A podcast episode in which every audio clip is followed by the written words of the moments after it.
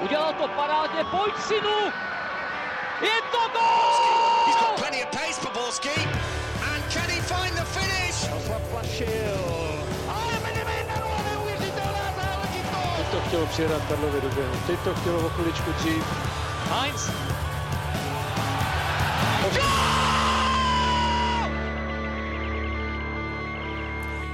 Dobrý den. 16. ligové kolo je za námi a tak se v novém vydání Fotbal Focus podcastu podíváme podrobně právě na něj. Proč to Plzni a Spartě drhne a kam se poděl fičák z baníku Ostrava a má Zlín na to, aby šel v tabulce ještě výš, Podíváme se ale taky na druhou ligu či pohár osvoboditelů. A v dnešním dílu Football Focus podcastu vítám šéfa magazínu Football Club Karla Heringa. Ahoj. Ahoj.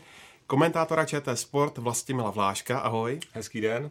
A Pavla Jahodu z webu čtsport.cz. Ahoj. A po telefonu jsme se spojili s Michalem Kvasnicou z Deníku Sport. Od mikrofonu zdraví Ondřej Nováček. Jelikož v minulém dílu Football Focus podcastu jsme se zaměřili hlavně na reprezentaci a slovenskou ligu, určitě mimochodem doporučujeme si to zpětně pustit, jelikož uslyšíte spoustu zajímavých informací, tak tentokrát naše pozornost musí směřovat zpátky na nejvyšší domácí soutěž, kde se toho událo za posledních pár dní opravdu hodně. Na úplném čele tabulky se děly věci, zatímco první Slávia vyhrála 3-1 v Karviné, druhá Plzeň opět nepřesvědčila a po remíze 1-1 v Liberci na sešívané ztrácí už 4 body. Viktorka za celý zápas vyprodukovala jedinou střelu na bránu. Karle, co v té její hře bylo špatně? Tak ono to, to, co je tam špatně, to se netýká jenom toho jednoho zápasu v Liberci, by tam v druhém poločase to bylo úplně eh, extrémní. I třeba teda pochválit i Liberec, který hrál velmi, eh, velmi dobře, napadal je, hrál kombinačně v pohybu, což je, což je právě velký problém eh, Viktorky. A když jsem se díval, to vezmu ze široka, když jsem se díval na statistiky po sezóně, po podzimní sezóně minulé, kdy se Viktorce extrémně dařilo a té současné, tak tam se třeba nedá najít úplně nějak moc zásadních velkých rozdílů, takových těch obecných, ale třeba je tam strašně znát počet přihrávek do, eh, do vápna, to znamená na vytvoření šanci, tam je třeba v průměru opět eh, přihrávek méně na zápas. Střely na branku, tam, tam je úbytek a tak dále. Ale to, co je asi to, co je asi to zásadní, co Plzni chybí obecně, je pohyb. Jo, to je všechno, je to takové pomalé, prostě do, do stran a tak dále. Takže tohle, a není to prostě, nebyl to jenom zápas určitě v Liberci. Ono to bylo ze strany Plzně skutečně nemastné, neslané. Když vezmeme uh, tu jedinou střelu na branku, o které jsi tady mluvil, tak to byla vlastně také jediná, řekněme, trošku odvážná akce hmm. ze strany Viktorky, kdy Milan Petržela si dovolil přes dva hráče na pravém křídle, spadl z toho gol ale takové to, co jsme tady kdysi vyzdvihovali, tedy útoky po křídelních prostorech, přímo Čaros ze strany Plzně v tom zápase naprosto chyběla. Já bych naopak, co už tady Karel naznačil, vyzdvihl výkon Liberce, protože ten mě skutečně v tom utkání bavil, zejména v druhém poločase. Když to vezmeme, jak ten tým se neustále přetváří, tak to kam ho dostal teďka trenér Horňák je podle mě skvělá práce za tu krátkou dobu, co tam je použil bych klasické slovo, které tady dlouho nebylo podcastové, automatizmy, protože tyhle tam podle mě teďka už hodně jsou. Je to vidět zejména v té záloze, kdy ty hráči jsou neustále v pohybu, jsou tam vidět takové ty, řekněme, trojúhelníčky, kdy řeknu, ve většině šancí nebo ve většině momentů tam vždycky ten hráč má komu dát a ta snaha o nějaké ty kolmice přímočaré prostě fungovala a tohle se mi v tom zápase na Liberci líbilo. Podle mě využil toho, co třeba fungovalo proti Plzni Jablonci. Jak už tady říkal Karel, vysoké napadání, pressing, Plzeň neustále nakopávala a vůbec nedokázala tu, ten, to napadání, které nebylo v jednom, ve dvou hráčích, ale celý tým tak nedokázal s tím nic dělat. Hmm.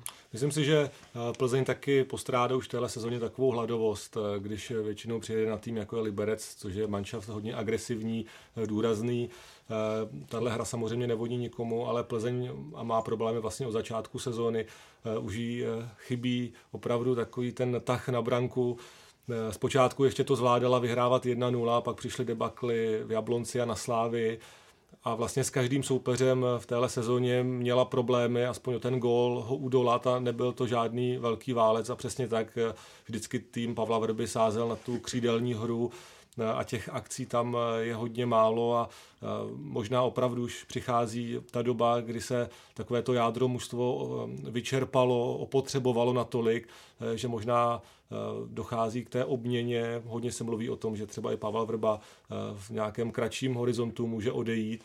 Takže jsem zvědavý, jak to zvládne. Na druhou stranu Plzeň stále ztrácí jenom čtyři body na první místo a přes zimu se může stát ledacos, takže ještě bych ji určitě vůbec neodepisoval.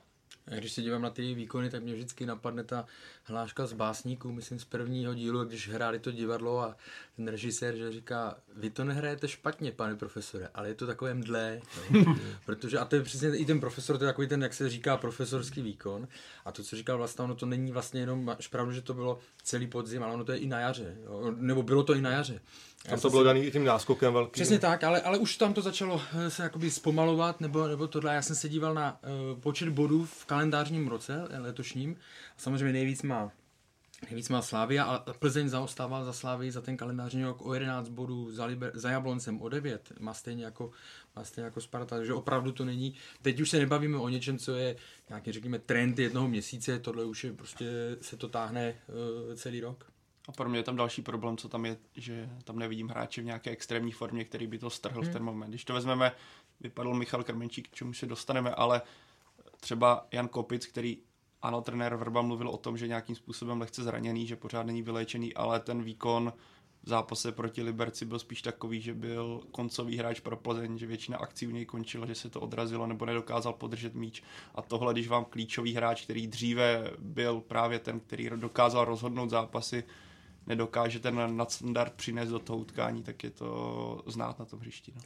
Oni obecně mají problém s těmi křídelníky, tam jim nikdo neudržel nějakou delší, tam se to protáčí, furt samozřejmě Jan Kopic měl zranění, měl problémy zdravotní, Milan Petržela většinou je, uh, odehrál dobře ligu mistrů, něco v lize mistrů, většinou je jinak uh, aktivnější jako, jako střídající. Jo. Uh, Ubongek Pai se tam do toho teprve furt dostává, má dobré a slabší momenty, Kovařík byl zraněný, teď hraje, Zeman se úplně vytratil, takže tam se opravdu, jak říkáš, žádná, nikdo z nich nemá nějakou nestandardní eh, individuální formu. A co bych tomu ještě dodal, když už tady Karel naznačil nějaké statistiky, tak statistiky Liberce, když jsme se tady bavili o té jedné střele na branku, tak oni mají snad za poslední čtyři zápasy průměr dvě střely na branku, která jde na jejich branku.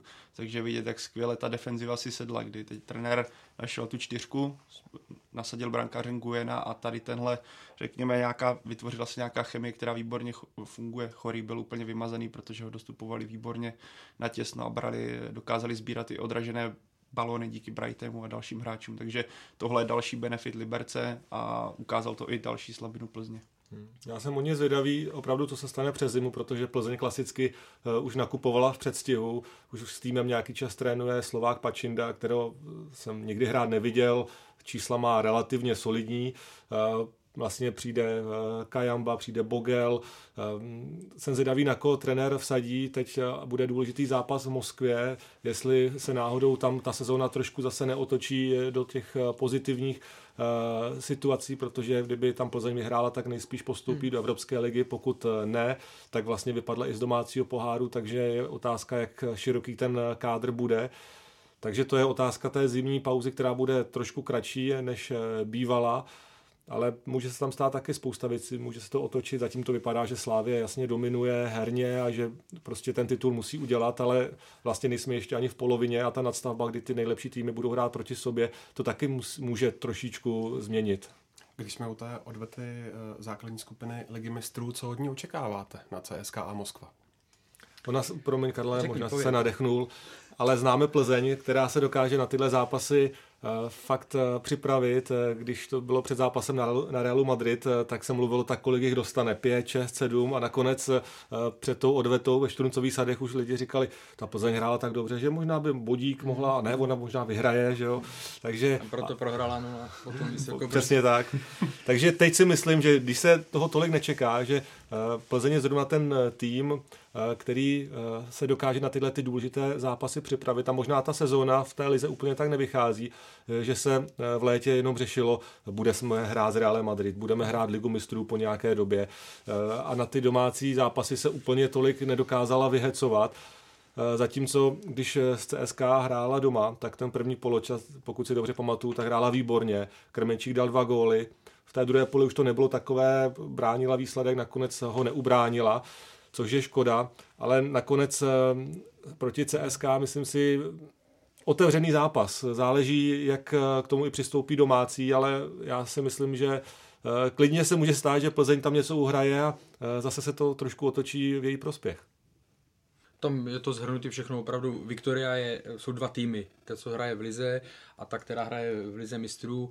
Byť samozřejmě bodově na tom není, eh, bodově na tom pod plánem, řekněme, ale ty výkony jsou tam lepší, v Lize mistrů. Já už se přiznám, že já úplně na takové ty zázraky, že by to jeden zápas mohl eh, zlomit úplně tak eh, nevěřím, ale tím neříkám, že tam nemůže uspět, protože, eh, protože v té Lize mistrů přece jenom hraje, je, je prostě víc motivovanější, hraje se jí tam líp. Tak tam bude velký klíč, aby nenastalo to, co nastalo doma s Realem, tedy že obrana totálně vybouchne a je potřeba, aby se konečně chytl někdo v útoku, protože teďka se v téhle sféře Viktoria hodně trápí. CSK, viděli jsme to v tom prvním zápase, je k poražení, nedaří se mu v lize nějakým prvním způsobem, že by jelo. Teďka dvakrát řadě sice uspělo, porazilo doma Zenit Petrohrad, ale předtím mělo sérii nepovedených zápasů, takže Vlasta to podle mě říkal přesně. Bude to o tom, jak k tomu CSK přistoupí. Já si myslím, že oproti tomu prvnímu zápasu, kdy ta první půle z jejich strany byla hodně tristní, a Plzeň je drtila, tak tentokrát se to nebude opakovat a že pro mě je CSK jasným favoritem a jsem poněkud skeptický vůči šancím Plzně, ale doufám, že to dopadne, dopadne pro českého mistra mnohem lépe, než doufám. Ukazuje se podle vás, že zraněného Michála Krmenčíka nedokázali a ani možná nedokážou plnohodnotně jak chorý, tak eh, řezníček nahradit? Tak eh, záleží asi na tom, eh, jestli třeba na Tomáše Choreo, na kterého teď eh, sází, jestli mu nechají tu šanci nebo dají šanci ještě víc zápasů a často se říká, že prostě ten hrotový útočník hraje podle toho, jak hraje ten tým kolem něj a když se nedaří hrát záložníkům, tak opravdu těžko z toho něco vykouzlí. Třeba, kdy tam byl Krmenčík, protože než se Krmenčík zranil, tak on těch gólů taky, taky nedával slabší, moc, že měl opravdu slabší sérii. Eh, takže eh, samozřejmě Krmenčík eh, má fazonu, nebo měl fazonu, je škoda, že se zranil. Uvidíme, jak Tomáš Chorý, já mu fandím, i vzhledem k tomu, že si myslím, že je to trošku nefér vůči němu, že hned pořídili dva další útočníky. Nevím, jestli teda se tak dobře neukázal v tréninku, už tam nějakou dobu sice je, ale taky těch šancí moc nedostával a hlavně je to český útočník. Eh, jo? V dnešní době nějakého českého útočníka eh, ve formě, která by třeba mohla atakovat až reprezentaci moc nemáme. Sami víme, že eh, se třeba uzdravil doležal v Jablonci a hned byl nominovaný. To ukazuje, že opravdu v těch top týmech se ty manšafty rozlížejí v cizině, protože čeští útočníci, kteří dávají góly, jakoby nejsou, že jo. Bohužel ani chorý jakoby těch gólů ani za Olomouc úplně tak, moc tak, nedával. To je, to je důležité e, zmínit a říct, on byl pro ně velmi, velmi e, důležitý hráč v, tom, v té mezihře, ale tam dávali góly hlavně záložníci. A on měl na, za ten podzim, než odešel e, do Plzně, tak měl já nevím, tři góly nebo dva, tři góly, tam nebylo to opravdu, že by odcházel z devíti, e, deseti góly z Olomouce. Já když jsem se díval ještě na ten zápas před reprezentační pauzou s příbrami, kdy on vlastně poprvé e, nahrazoval Michala Krmenčíka, tam on se dostal do tří velmi dobrých šancí po typické, řekněme ještě pořád stále typické plzeňské akce z, ze strany. A tam si myslím, že bylo strašně vidět velký rozdíl mezi ním, e, výběrem místa a mezi Krmenčíkovým. Protože když víme, tak Krmenčík si vždycky, když si naběhne, tak odstoupí pak o jeden krok, o dva, někde hranici malého vápna, dostává to pod sebe ten balon a zakončuje. A ten Tomáš Chory šel dvakrát, ale šel k první tyči. A vždycky byl stíněný tím obráncem, protože si od něj e, neodskočil a, a Golman byl u té první tyče, takže on neměl prostor na zakončení. Jednou, nebo ve třetím případě, ano, ve třetí šanci už si ten půlkrok udělal, byl tam sám na malém vápně, zakončil nad, jo, ale už to bylo, už si to udělal ten půlkrok nebo ten krok dozadu a už byl v jasné šanci, jo. Takže i to si myslím, že třeba hovoří zatím proti němu, nebo si to musí e, najít e, sám, ale v tom já vidím velký rozdíl mezi nimi. Tak. To jsou to pro mě ještě, to jsou takový opravdu detaily, ale je pravda, že když o tom mluvíš, já jsem eh, komentoval zápas v pohádu mezi Plzní a Baníkem, dostali jsme šanci konečně vysílat taky Plzeň. Tam teda Tomáš Chorý eh, gol dal, ale přesně z té situace, o které mluvíš, on šel jako bulldog na tu první tyč, v klinči s obráncem, no. vletěl tam, on takový je důrazný, ale ten Krmenčík už má ty zkušenosti, že už taky je trošku vychytralý, hmm. jo, samozřejmě taky došel v letí, ale už trošku i o tom přemýšlí. V tom vápně se asi hmm. chová, nebo ne, no. asi podle mě ve vápně se chová určitě líp jako, jako útočník, jako střelec. Tak a navíc, když to stáhneme teďka zase k tomu zápasu k Liberci, mluvili jsme tady o tom, kolik on dostal těch míčů do toho vápna, byly to skutečně jednotky, hmm. ne, a které ho trefovali a potom bychom mohli o dal- mluvit o dalších, které aspoň tam letěly a to se vůbec nedělo a musíme si uvědomit, že podle mě Viktoria se svým způsobem musí přizpůsobit na to, jak chorý hraje, zatímco Krmenčík byl hráč, který byl silový, ale který byl i rychlostně zdatný. U Chorého to není tolik znát. Podle mě ta výbušnost eh, v osobních soubojích, kdy si on dokáže někoho podržet na, se, na sobě a dokonce ho předběhne.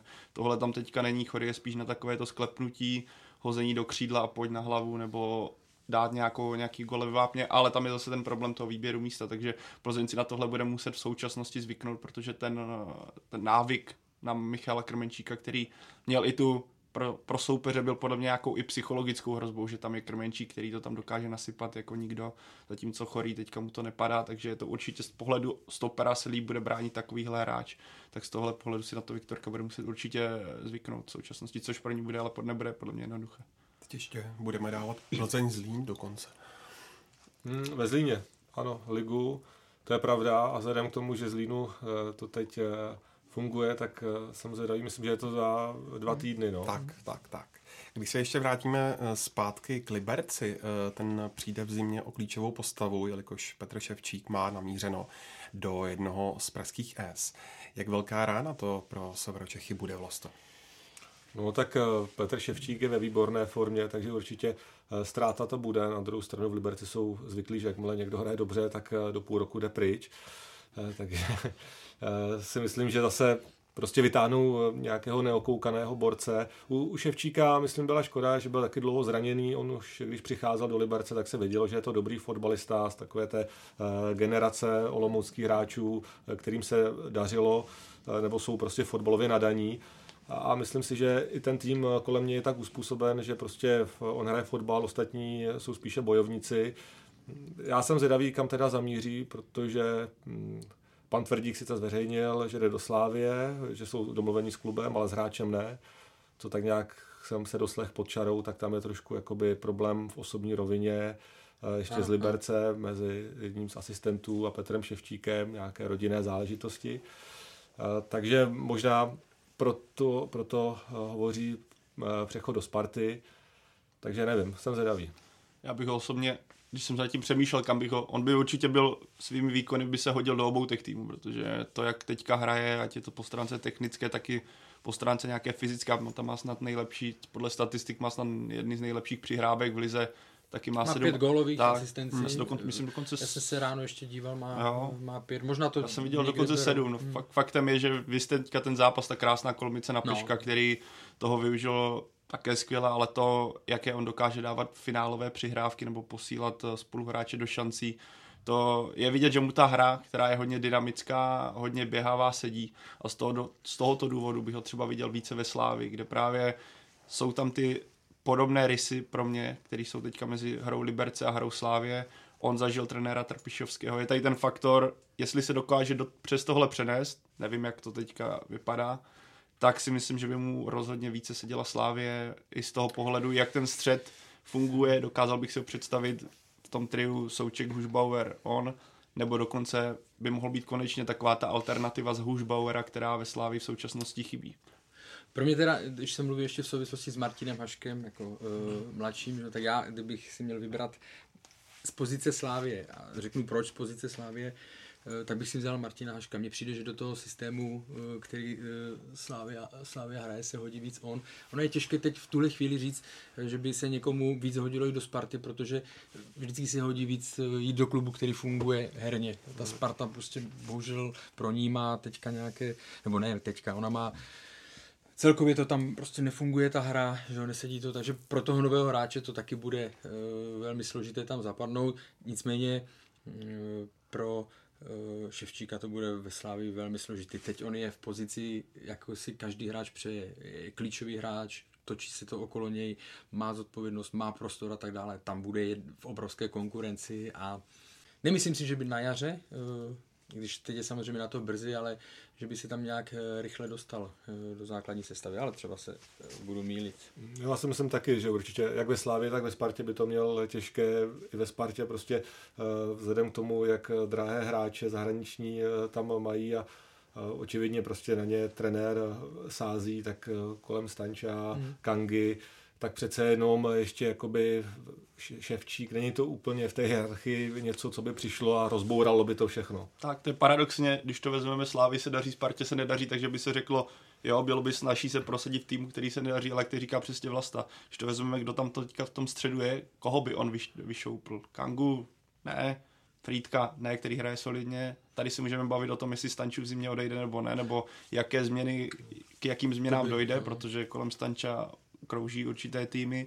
Jenže tady je zase faktor Bořek dočkal, o kterém se mluví čím dál víc nahlas, takže pokud by zase přišel Bořek dočkal, tak ta, to místo zase se zaplní. Takže pro mě, já si naopak myslím, že Ševčík by se ve Slávi prosadil i tím, jak, pokud si udrží tu formu, protože mi přijde tím stylem, že by si do té hry skvěle zapadl. Ale to, to si možná povíme a jestli vůbec si to povíme, takže, takže uvidíme.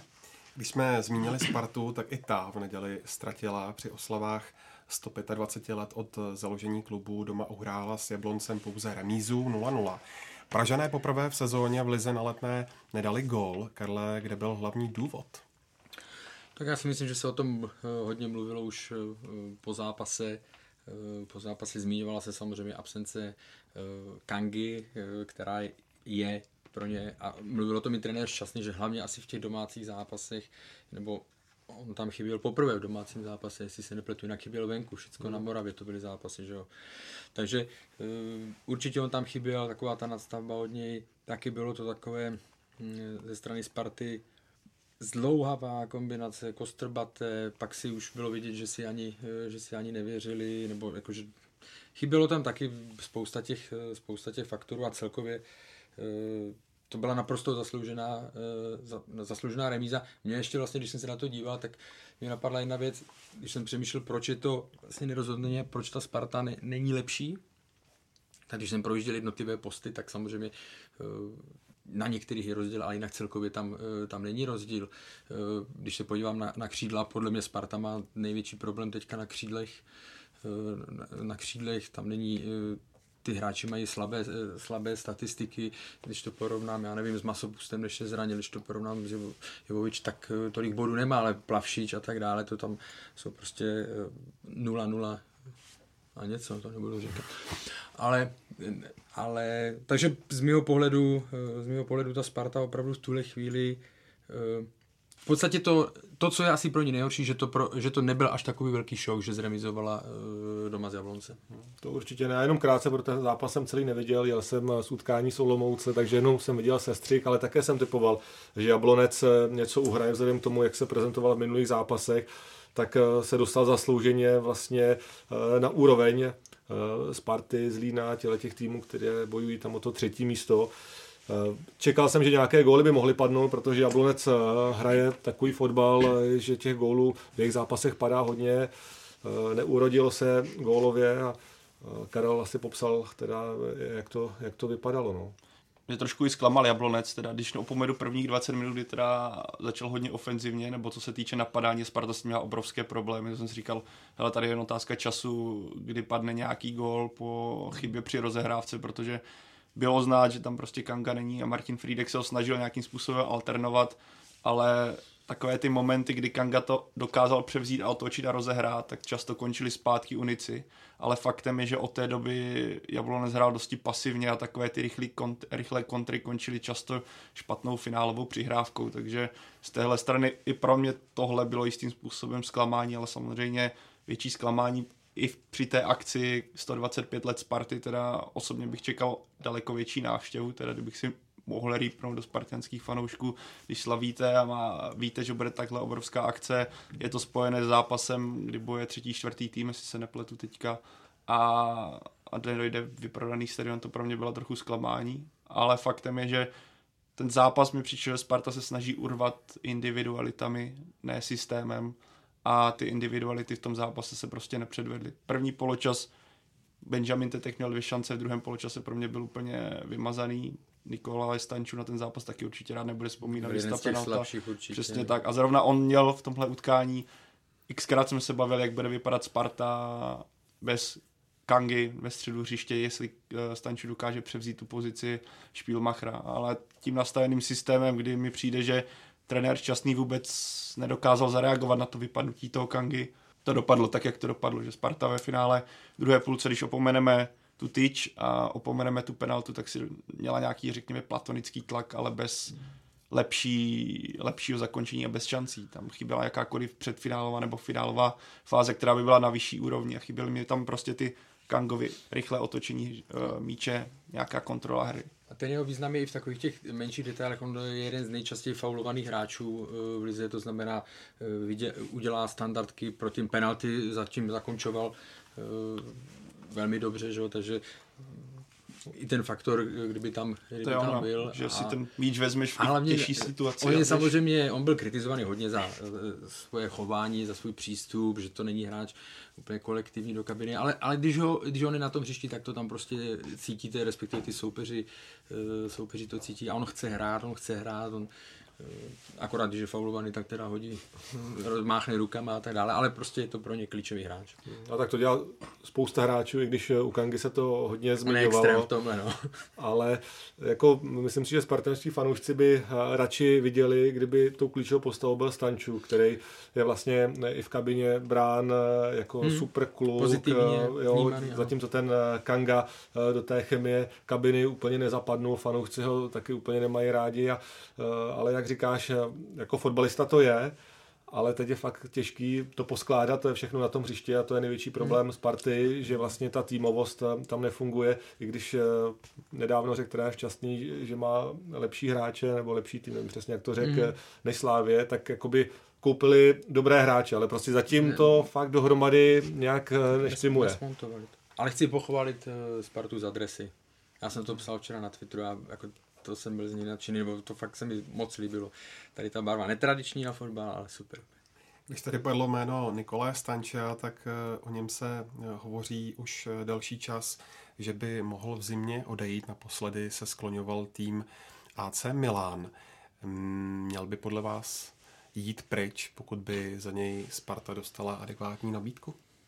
Myslím, že z jeho pozice, kdyby dostal nabídku od AC Milan, tak nebude moc co řešit, když vezmeme situaci Sparty, která je bez poháru a útok na titul zatím není úplně růžový. Myslím, že je mu je 25 let, pořád má to nejlepší před sebou pokud by přišlo Lasso z AC Milan, tak by se nezastavil ani český hráč, natož uh, rumunský Nikolaj Stanču. On samozřejmě prohlásil nedávno, že ze Sparty neodejde do té doby, než získá trofej, ale hráč míní, peníze mění, myslím, že jsme se o tom přesvědčili už xkrát, tím nechci nějak narážet na nějaký špatný charakter, to v žádném případě, výzva, ale výzva přesně taková, tak, já si myslím, že ta motivace adresa. toho, že budete půl roku hrát Českou ligu nebo budete bojovat, v...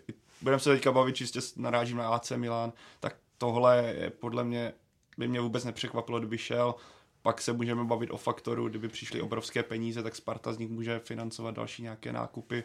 Sparta může doufat, že promyšlené. Takže by mě vůbec nepřekvapilo, kdyby Nikolaj Stančů v zimě odešel. Nebo jeden z dua Tetech Stančů, protože to jsou tak výrazné postavy toho týmu. Stančů to zejména ukazuje v rumunské reprezentaci, kdy se může ukázat trochu víc světu. Takže že by odešel pryč.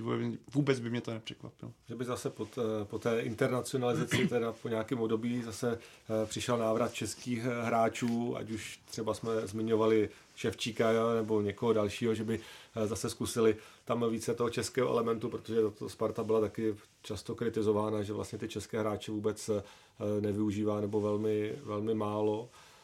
Když naskočil teď mladý Wiesner, který sice, jak jsem říkal, zápasem neviděl, takže nevím, jak hrál, ale určitě i pro fanouška Pražské Sparty je dobře, když se tam objeví víc českých hráčů, pokud jsou třeba na podobné kvalitativní úrovni jako cizinci, že se s tím týmem více, více stotožní.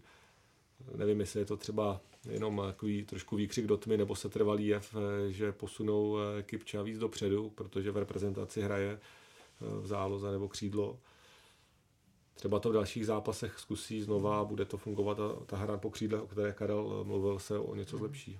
Minule to byl Ložek, tentokrát Wiesner. Jak se vám líbil? Jako myslím si, že si to svoje, svoje si určitě odehrál, byl to do, dobrý, dobrý výkon, bych řekl. On v porovnání s Hloškem, Wiesner už hrál na jaře, hrál v Liberci pravidelně, takže on je přece jenom v tomto směru řekněme, zkušenější, starší, starší no. je. Jenom jsem si vzpomněl v průběhu sezóny, kdy on vlastně čekal na ten start, tak jsem si vzpomněl na letní rozhovor uh, Zdeňka Šťastného, kdy vlastně on se snažil uh, nějak pojmout tu situaci, kde věděli, že mají problém na pravé straně obrany, tak uh, říkal, že vlastně teda uh, to bude teď na Wiesnerovi a že bude na něm, jak to zvládne a tak dále a tak dále. To bylo ve fázi, kdy nevěděli, koho na tu pozici seženou. No.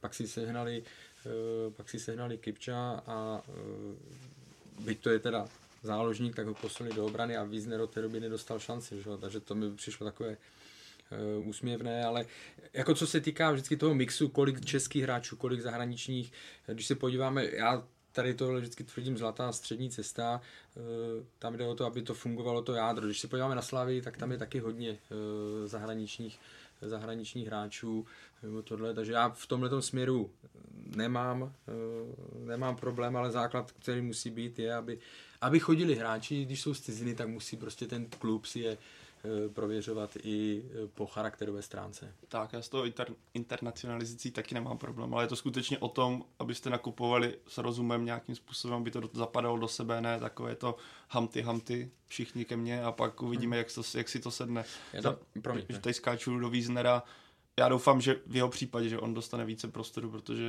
tohle byl první zápas. Myslím, že na začátku byla vidět nervozita, pak už to bylo, jak říkal Karel, standardní výkon. Kipču si myslím, že může na tom pravém křídle přinést Spartě daleko více, ale ten systém to musí být nějakým způsobem uh, přizpůsoben. V tomhle zápase mi přišel i Kipču na tom uh, křídle hodně nevýrazný, hodně se hrálo spíš ze strany Sparty přes levou, kde byl Čivič, uh, což dříve a ze začátku on posílal centr za centrem, ale nebyl to ani v tomhle směru ideální zápas, takže hodnotit vlastně Kipča s Wiesnerem nějakým způsobem, jak si sedí v tomhle utkání, je takové dosti náročné, protože to úplně nebyl dobrý zápas ze strany Sparty. Myslím dokonce bych řekl, že to byl možná nejhorší zápas domácí Sparty v téhle sezóně. Paradoxně v utkání, kdy oslavujete 125 let, takže No někdy ty slavnosti totiž to ještě ublíží tomu týmu víc. Já si vzpomínám, když Slávia měla, já nevím, rok a půl, eh, taky slavila a, taky a, a potřebovala, a, ano, z Jabloncem, ne, ne, ne, to bylo na jaře, no. nebo ne na jaře, a vlastně potřebovala dohánět ještě Plzeň, která postupně ztrácela. No a ten, prostě ten tlak, jak se okolo těch hráčů a slavnost a tohle a musí být a hráči se k tomu musí přidat a tak dále. Výsledkem to potřebujeme odpořit, na ně to dolehne prostě, jo, a, a takže jsem se nedív, nebo, takže to mohlo hrát uh, nějaký určitý faktor, faktory včera, ale obecně prostě Sparta, u Sparty je to tím, že spíš uh, navázala na ty rozpačité výkony, které v průběhu podzimu předvádí. No a kromě přestupové kauzy českým fotbalem zahýbala taky aférka kolem záložníka Tomáše Kučery, který ve svém repovém partu urážel duo Berber Pelta a taky Spartu. Eh, měl by být za tenhle počin trestán, Vlasto? To jsi dělal takovou rýmovačku teďka vlastně. že tě to políbilo. Já jsem teda vůbec nevěděl, že Tomáš Kučera má tyhle ty dispozice, že takhle jakoby zpívá, úplně to není teda druh, extra. druh muziky, který poslouchám, ale Jo, e, jako ten kousíček jsem si poslechnul, asi to bylo jakoby zbytečné, e, možná jako nějaký trest v rámci klubu, asi by to vyřešil, zase jakoby nikoho nezavraždil. Jo. Na druhou stranu teď, e, co člověk si hned přečte odezvu na sociálních sítích, tak hned všichni mají jasno, že kvůli tomuhle teď Teplice dostali tolik žlutých karet a byli dvakrát vyloučené, nebo dva hráči vyloučené na Dukle. Jo, takže všichni, hned se to jakoby spojí dohromady, ale jak říkám k tomu trestu asi nějaký jo, interní, a tím bych to asi uzavřel. Tak, mě vlastně přijde usměvné, že to řeší etická komise Fačeru s tím, že to, že to uráží dobré jméno českého fotbalu. Já si myslím, že to, co uráží český fotbal nebo jméno, dobré jméno českého fotbalu je chování Fačerů v x situacích, takže tohle zase tohle mě přijde naprosto zvláštní. Za normální situace, za normální situace, kdyby se to oddělilo, tak podle mě uh, Tomáš Kučera jako, to bylo přes, přes čáru, protože to byly uh, urážky, já nevím, jako uh, urážka Sparty a tak dále. Uh, vzpomínám si, že třeba když uh, i, i v Premier League, když někdo něco napsal na Twitter hráč, ať už to bylo třeba, uh, já nevím, ve vztahu uh, homosexuálům a tak dále, tak on dostal ten, ten hráč dostane trest, když, je něco, když napíše něco urážlivého. Ale samozřejmě my žijeme v našich podmínkách a to, co si řekl, je přesně, tak, přesně pravda, jo? že vlastně tady se řeší uh, rap a tak dále a ty průšvihy, nebo teď víme, že, co se uh, v ČFL stalo a tak dále, to, to prostě se bagatelizuje, nebo se to vůbec neřeší, nebo tohle, takže samozřejmě, že uh, je to taková hořce úsměvná, hořce úsměvná situace. Přesně, do té kauzy z toho ČFL to jenom zapadlo, když hmm. vezmeme, že vám Roman Berber řekne na to, že pět týmů tam hraje v podstatě neoprávněně proti no. pravidlům, řekne, hele já to vím, ale nějak to nebudu řešit, protože by to zkazilo soutěž a následně tady vidíte no, je to... Kukičeru, kterého začne potahovat etická komise, i když to prostě byl fail, tak uh, to je podle mě špatně. Jinak té kauze, já jako na jednu stranu chápu, že do, z divize do o tu soutěž víc je vždycky těžký postup. Ať už se bavíme o hráčské kvalitě nebo o nějaké finanční náročnosti, protože nikdo nechce, když hrajete třeba vrchol divize, spoustu týmů nechce jít o soutěž víc, protože následovalo by to, že najednou, když vám lidi chodí na nějaký solidní fotbal, tak byste dostávali takzvaně pravidelně na zadek, ale pět týmů a vůbec to neřešit mi přijde strašně. To nedokážu si představit, kdyby se tohle dělo. Je to zase, zase je to ukázka toho takového toho selektivního jednání a selektivního výběru témat, které řeším a které ne. Já, když se pohybuju ještě jako aktivní dosluhující fotbalista někde v nějakých, jakoby řekněme, krajských strukturách fotbalu, tak tam vím, že Eh, se tyhle ty eh, věci řeší a kontrolují, jestli je ten počet mládežnických týmů a eh, dřív byly střídavé starty a celkem se to všechno jakoby poctivě hlídá, takže mě strašně překvapilo, že najednou pomalu v půlce ročníku mm-hmm. někdo vyleze s tím, že těchto těch pět týmů vlastně tohle to nemá a ani nevím, kolik roků takhle vůbec hrajou. Jo? Jo, že oni třeba hrajou x let eh, a někdo to vlastně neřeší. Nebo oni to vědí, ale neřeší. Nebo neřeší, jo. Eh, že, a, nebo, a nebo kdyby aspoň eh, se to uspůsobilo, ten Roman Berber vlastně na to upozorňoval, pokud teda jsou to týmy, které vznikly úplně uměle na vesnicích, i když je pravda, že to není asi úplně dobré pro český fotbal, kde ubývá mládežnických týmů, a různě se spojují a tak dále. A když tady se vytvoří jenom tým dospělých, kde vlastně nějaký mecenáš pár let to dotuje mm, mm. za nějakým účelem svým, tak že vlastně to tímhle tím způsobem eh, funguje. Jo. Já bych byl taky radši, kdyby se eh, třetí liga hrála v nějakých eh, okresních městech, kam by prostě docházeli ty hráči z těch mládežnických týmů, než že vlastně nějaký mecenáš to na vesnici skoupí. Hmm. Pár bývalých hráčů jo, z ligy. Že, nebo, nebo, takže jakoby jsem proto, to jsem vlastně chtěl říct, trošku jsem se v tom zamotal, že kdyby teda Eh, za to byly pokuty, ale výraznější než v řádu desítek tisíc, protože ve třetí lize už jakoby se eh, ty peníze pohybují v jiných sférách a ty hráči jsou tam většinou v těle těch týmech docela dobře placení. A pro ty bývalé ligisty je to jakoby hmm. super přivídělé, když to tak řeknu, eh, že vlastně pro ně ta úroveň je relativně v pohodě a přitom si tam několik desítek tisíc vydělají, takže pro ty je to jakoby uh, dobrý, ale pro ten český fotbal to úplně mm. tak dobrý není.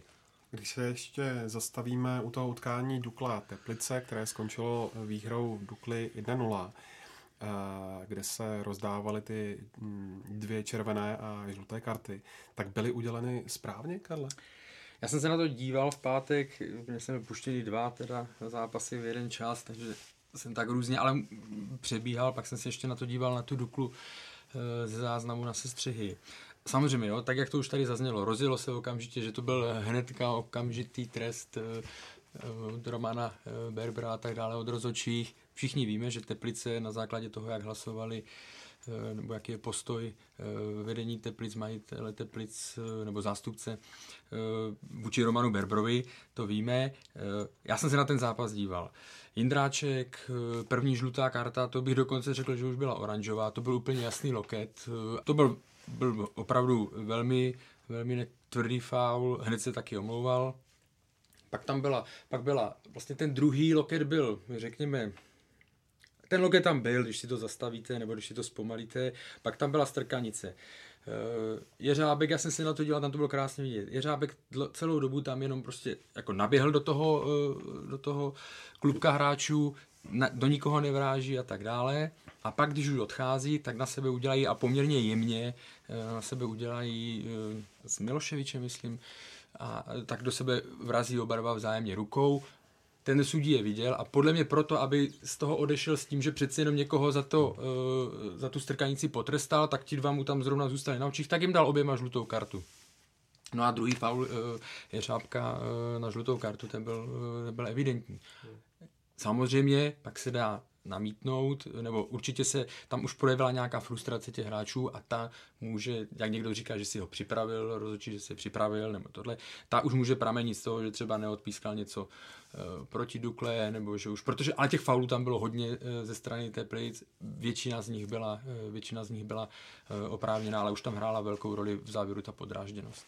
V podstatě to je, jak tady můžeme třeba být kritičtí v určitých faktorech tak mi přijde, že tady do toho utkání už podle mě tepličtí hráči šli s tím, hele, on nás určitě bude řezat. Bo přijde mi to tak jako a často se mi stává, nebo často podle mě se v českém fotbalu stává, že když se něco stane, tak okamžitě taková ta reakce, hele, a teďka to je kvůli Berbrovi a je to určitě takhle a takhle. Třeba to tak je. Já nejsem naivní, nebo nejsme tak, naivní. Tak. Eh, víme, že tady to je velký problém, eh, dlouhodobý problém, ale zrovna když se podívám na tady ten, na tady ten zápas, tak si nemyslím, že by tam uh, došlo k něčemu. Nemám pocit, že by to bylo celý zápas jako tendenčně řízený. Takhle, Dukla, Dukla začala v zápas daleko líp, no. Dala gol, docela i vlítla jakoby na Teplice, Eh, pak možná jakoby ten moment jediný eh, sporný, o kterém jsi mluvil, byla ta druhá žlutá pro Jindráčka, eh, ano, nebo ano. tak to vidím já, že mm, tam mm. asi jakoby, kdybych byl v tom týmu Teplic, tak tady bych se taky hádal, pak ta druhá červená nebo druhá žlutá, ten faul, to, to byla kosa obrovská, ale tam vlastně po té první červené se to jakoby trošku s tou frustrací zvedlo. Ale ten zápas byl prostě rozehraný tak, že Dukla eh, byla lepší eh, a myslím si, že prostě to bylo tím, jak do toho zápasu vstoupila, pak už jakoby dál se to vyvíjelo, eh, když se člověk jenom přečte podívá se na počet žlutých karet, tak zjednodušeně si to může jakoby takhle namalovat, ale ono jakoby to chtělo trošku to vzít jakoby obecně. A tam byl vlastně, ano, a tam byl ještě ten gól, to když jsem se zase, já jsem si to stopoval furt po asi 10 minut mi to trvalo, nebyl jediný průkazný, eh, ta kamera ani jednou nebyla tak, aby to člověk, ale když jsem si to zastavil, tak jsem měl pocit, že ve chvíli, kdy Hora hlavičkoval, tak Luc měl o tu nohu eh, vlastně vysunutou, nebo měli před, eh, před a pak se zapojoval do souboje s Golmanem Radou, takže asi taky to bylo správně neuznané.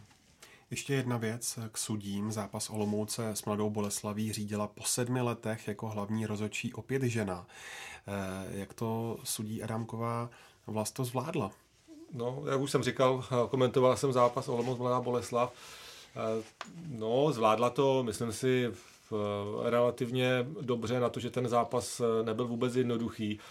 Na konci snad dohromady 40 faulů odpískala a to sama po zápasovém rozhovoru říkala, že radši tu hru pouští, ale ten úvod nebo ten první poločas byl takový, že eh, musela pískat daleko častěji, než je zvyklá, protože tam bylo opravdu eh, spousta eh, situací. My jsme to i okomentovávali s Pavlem Karochem, prostě když hráči jsou tělo na tělo, najednou jeden z nich spadne, zakřičí, dá najevo, rozhočí, že ten kontakt nebo to kopnutí tam bylo, když třeba hráči dobíhají za balonem, obránce je na zádech útočníkovi a bylo tam taky ze začátku dost eh, takových lehkých podrážděných reakcí, i zranění Žafiče krvavé, jo.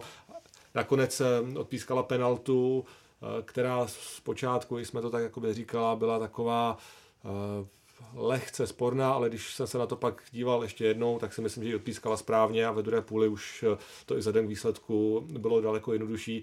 Samozřejmě byla eh, to ženská rozhodčí, takže každý verdikt se samozřejmě na ní se kontroloval. Přesně, fanoušci, fanoušci hned si to uvědomovali, ale myslím si, že to, že to zvládla. No. Tak pískala finále ženské ligy mistrů, takže špatná rozhodčí to asi být nemůže. V tom utkání se Nikolaj Komlečenko opět blízkl hetrikem. Eh, co k tomu říci? Asi jenom to, že uvidíme, kde bude v zimě. To asi téma Komličenko jsme tady rozebírali xkrát, takže já jsem zvědavý, co se kolem Nikolaje Komličenka bude dít v zimě, jak k tomu přistoupí Boleslav, jak k tomu přistoupí sám hráč. Ale ta jeho forma je enormní a jenom ten gol přes hlavu jen dokazuje to, jaké, v jaké je pohodě. A ten třetí. Přes, přesně, já teďka přesně. První, první, první, první, tak, první, na to dva nůžky. To, ne, první, ne, byly první nůžky. byly nůžky, pak bylo ta patička, jo. jak si naběhl. A pak na, přihrávka od přikryla. Jako na něm, na něm je extrémně vidět, v jaké on je pohodě. To je třeba rozdíl, kdybychom srovnali a teďka nechci srovnat typologicky, ale pozici teďka plzeňských útočníků a pozici Nikolaje Komličenka, ta naprostá pohoda, že i, že vám tam v podstatě padne všechno, protože se cítíte v extrémní formě a on v ní je a také to tak vypadá, má snad 15, 15. Někdo snad psal, že v Evrop na Twitteru, že v evropských soutěžích teďka v současnosti není lepšího střelce. Rád porovnávat eh, Premier League a Českou ligu, to nechci, ale prostě celkově mi Nikolaj Komličenko je vůbec ten nejlepší, takže klobouk dolů před ním, jak hraje. Já jsem zvědavý, co se kolem něho v zimě bude dít. Do Plzně nepůjde, ale což, nebo neměl být, byl bych trošku šokován, ale třeba jestli bude lovit někdo jiný, uvidíme. Tak já jsem se bavil před zápasem eh, s panem Weberem, trenérem, ten říkal, že do léta na tuty zůstane mm, v Mladé Boleslavy, ale co je jasné, ve mm. fotbale otázka nabídky, že jo. Uh, ale on snad měl fakt jenom tři střely na bránu, dal tři góly, ta efektivita výborná a on v prvním poločase neměl moc kontaktu hmm. s míčem, ale co udělal, to bylo fakt fantastický. Já jsem byl úplně překvapený, jak v té mezihře eh, si dokázal bráněný dvěma hráči třeba ten balon zpracovat do prostoru, eh, kde s ním mohl dál pracovat. Eh, jednou uvolnil, skvěle přikryl a šli do přečíslení. Prostě věří si a nakonec i ty nůžky, které byly holení.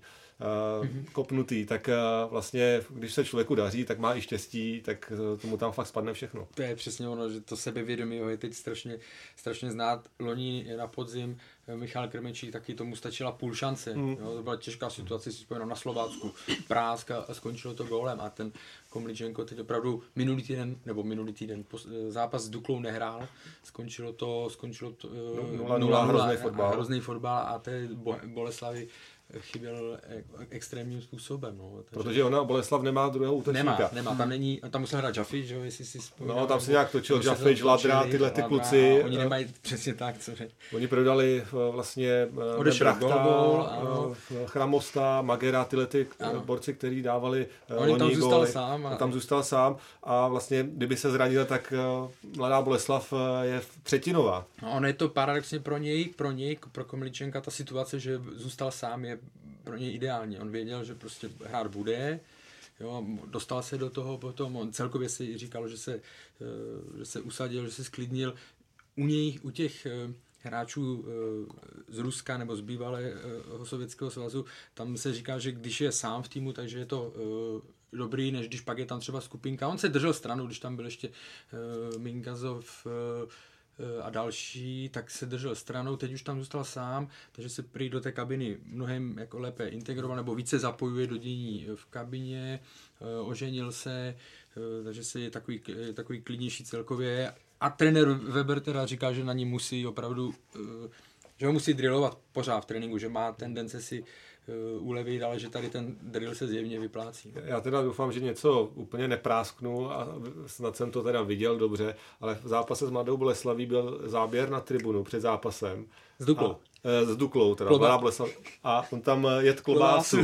jo, a právě jsem si říkal, a ještě byl, prostě měl teplákovku, čepici. Úplně jsem si říkal, uh, to je fakt jakoby takový Rusák, snad se neuze, neurazí. A přesně, no ale klobásu a nejlepší střelec ligy 15 ligy. A já jsem si vzpomněl u tady té situace, je to už dávno, když hrál ještě Miroslav Sepička za, za Spartu. A tam uh, fotograf, uh, můj kamarád a bývalý kolega Jarda Legner ze sportu, tak uh, on, myslím, že ten uh, Miroslav Sepička, že byl někde na Žižkově nebo někde v Příbrami. Já si myslím, že v Příbrami byl, když se koukal. A no. prostě byla úplně úžasná fotografie, kdy on je zakousnutý z, z blízka fotka, jak je zakousnutý s tou chutí do té klobásy. Ona to, ho to stálo teda dost peněz, on dostal pokutu. On ještě, uh, si pamatuju na té fotce, úplně bílou bundu, což jsem si říkal, jak se zakusoval, jo, že jak jo. ta klobása je masná, že možná mu to jako by trošku tu Masná bundu, byla ta pokuta, co dostal. To tam byla taky, no. a, je pravda, že on teda to dlouho, dlouho to nemohl uh, Jardovi Legnerovi odpustit, jo, že, jako, že to prostě tohle, ale, ale zrovna jsem si na to vzpomněl, když jsem viděl toho Nikolaje Komličenka, jak to tam před zápasem v klidu, jak to tam dává. No a tady, tady je vidět, že prostě když je ten hráč v pohodě, tak některé tyhle ty věci, třeba i ten trenér ví, eh, víme, jak třeba to fungovalo dřív eh, v Plzni, že spoustu věcí mm-hmm. i trenér toleroval, protože ten manča šlapal. A myslím si, že teď trenér Weber eh, by byl hloupý, kdyby třeba vyloženě Komličenkovi vyčítal, že si tady dal klobásu, když další zápas dá tři góly. Vyhosil z té pohody, že no. by bylo špatně. Když jsem se ptal na Plzeň v pohárové Evropě, tak se ještě musím na závěr tohoto bloku zeptat na Slávy a Jablonec v Evropské lize. Slávy hraje v Bordeaux bez fanoušků a Jablonec bude mm, doma proti francouzskému Rennes, tak jak to vidíte? Já věřím, já to řeknu stručně jenom za sebe, já věřím, že Slávia už to prostě dotáhne, nevím, nevím jestli teď v tom zápase, ale, ale tu kvalitu, kterou má, tak už to musí dohrát tak, aby eh, postoupila. Eh, Jablonec si to, ty naději prohrál v těch, v těch zápasech, kdy ztrácel v těch posledních minutách. No, takže, ale jako ty výkony jsou sympatické, třeba se jim to může něco povést i ve čtvrtek, ale, ale prostě Slávia podle mě musí jednoznačně postoupit, respektive zvládne to. Hmm, já jakoby taky doufám, protože jakoby Slávy i Jablonec v Evropě hrajou dobře, Eh, na to, že jsou to manšafty eh, z České ligy, tak eh, hrajou i dobrý fotbal. Dřív jsme byli třeba zvyklí, že ty výsledky se dělaly v nějakou taktickou hrou, hmm. defenzivu a tak dále, ale Slávě hraje vlastně docela dominantně. Jablonec, jak už to bylo řečeno, smluvaté zápasy. Snad to Eh, teda dopadne pro Slávy, i když eh, tam jakoby teoreticky se může stát, že i vyhraje v Bordeaux a nakonec bude hrát až v posledním zápase se, se Zenitem eh, vlastně napřímo o postup, kdyby Kodaň dokázala vyhrát teď. A na druhou stranu Jablonec, byť to vypadá strašně nepravděpodobně, mm. tak se to může taky tak vyvr- že bude hrát v posledním kole na Dynamo Kiev mm. napřímo o postup. Jo? Takže jo, papírově to vypadá, že Slávě snad postoupí, Jablonec asi ne, ale teoreticky jsou možné ještě různé varianty. Já budu optimista, protože Zenit hraje doma s Kodaní a já si myslím, že Zenit si to prostě pohlídá po tom, co zažil v Kodani a jak ta skupina je zamotaná. Naštěstí to dopadlo v posledním kole, takže Zenit eh, uhrál tu remízu a ta situace se drží v tom napětí, jaké je. A z pohledu Slávie, já si myslím, že ona na tom Bordo dokonce musí vyhrát, ne z pohledu tabulky, ono jí stačí teoreticky remíza, je hotovo ale když se podíváme na Bordo, které nějakých 7-8 zápasů nevyhrálo a teďka se drží nějakou sérii remíz, podívám se na kvalitu Slávě, já mám na Slávy jistou náročnost v tom smyslu, jak hraje a jak se prezentuje a jaké hráče má, takže já si myslím, že Slávě, kdyby si to tam zazdila nějakým způsobem, tak je to obrovské zklamání. Tohle, ona má všechno teďka nalité, je v ideální pozici, takže já si myslím, že Slávě tam musí vyhrát a věřím, že tam dokonce vyhraje. Jablonec každý bod pro mě ze, strany Jablonce už teďka bude plusový. Kdyby nastal scénář, o kterém tady mluvil Vlasta, tak by to bylo jako naprosto krásné i z pohledu koeficientu, které jsme se tady minule bavili, bavili, ale Jablonci už moc nevěřím. Utkání Bordeaux Slávia vysílá ČT Sport a web ČT Sport živě ve čtvrtek od půl sedmé večer.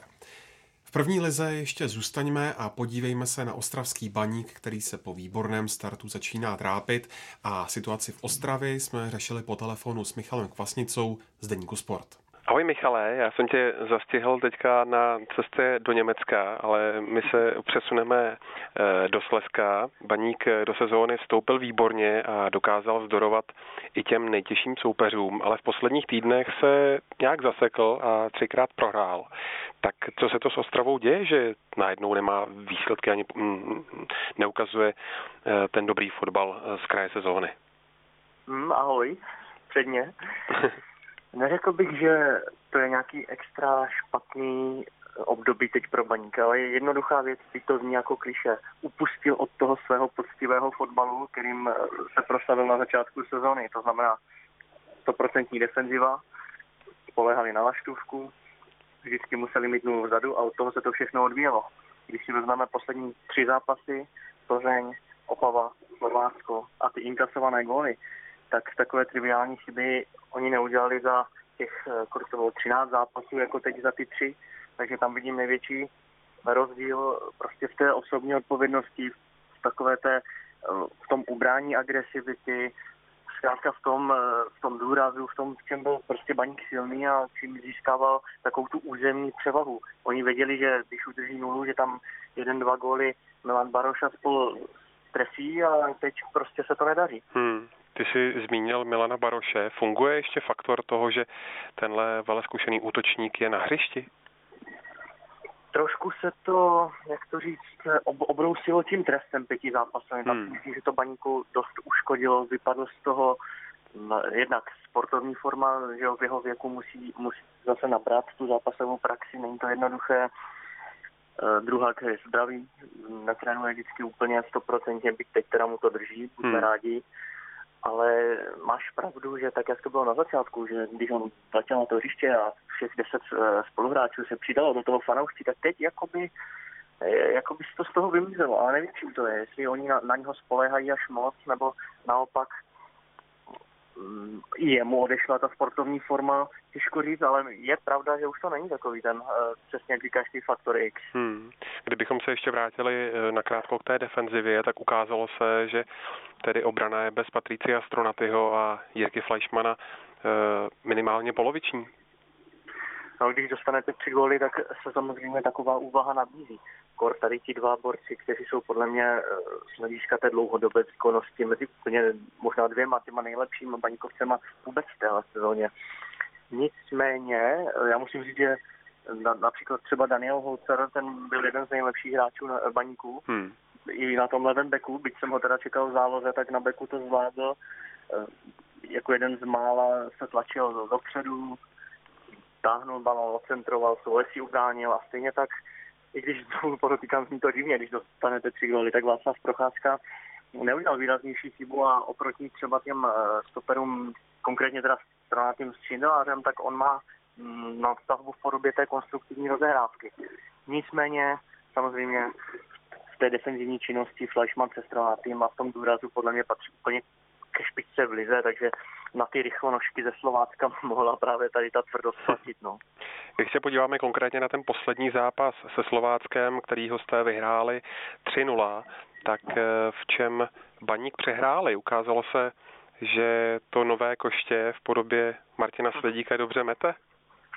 Vypadalo to tak od první minuty. Baník sice na začátku měl nějaký takový rádoby tlak, parš, lítal tam centry na šašínku na Baroše, ale tak jak v posledních eh, jeho zápasech zvykem nic z toho nevytěžil a tam byla největší změna proti Slovácku.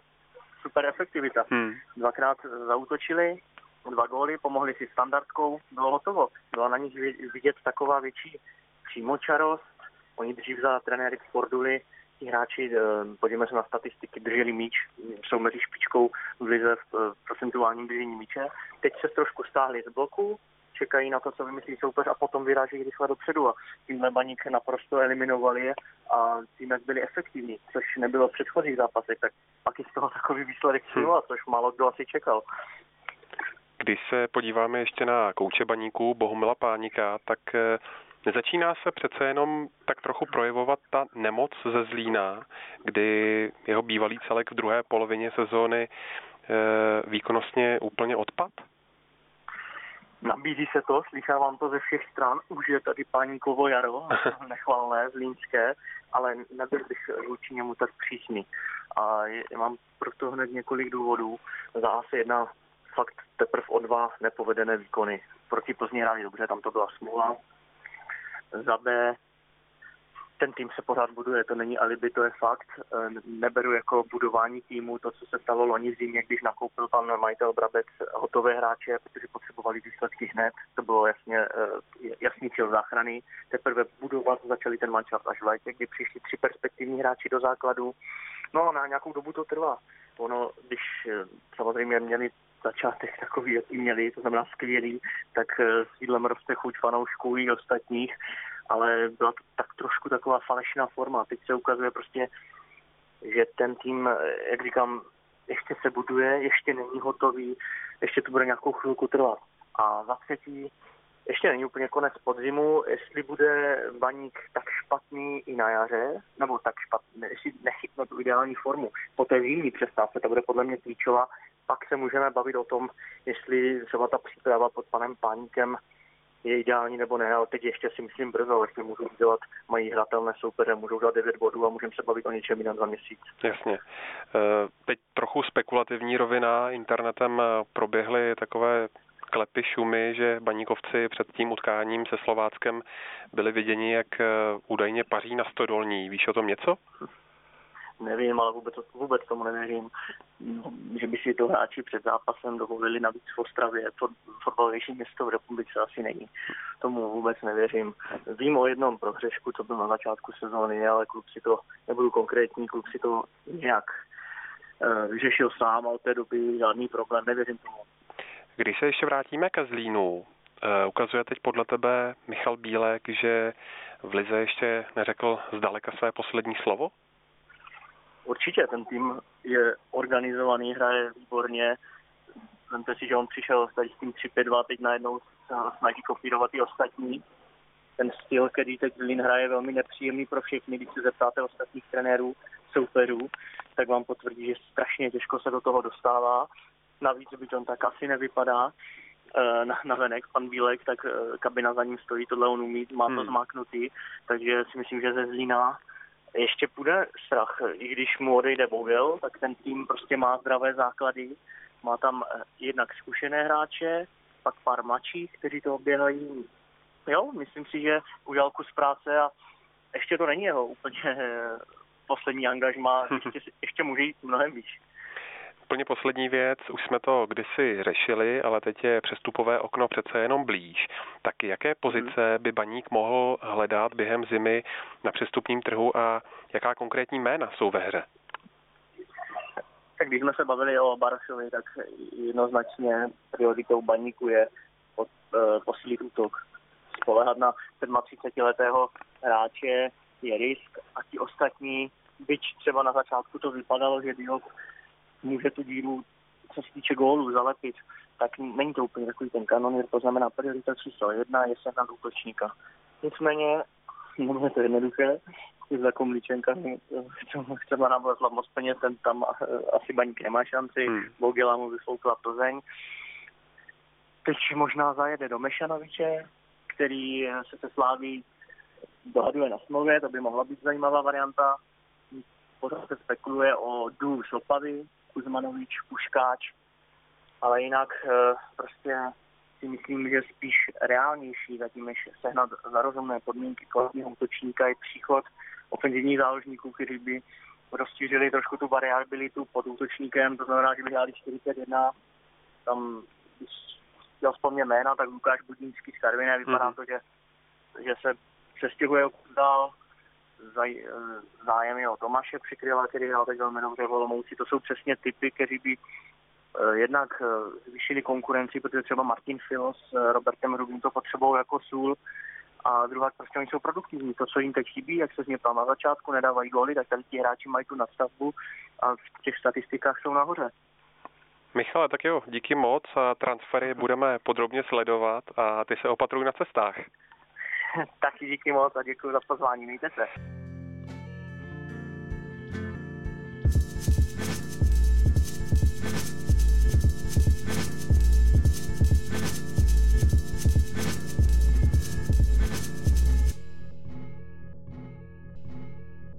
Z domácích klubů a hájů se nyní odeberme do Jižní Ameriky, kde měl o víkendu vyvrcholit pohár osvoboditelů v originále Copa Libertadores.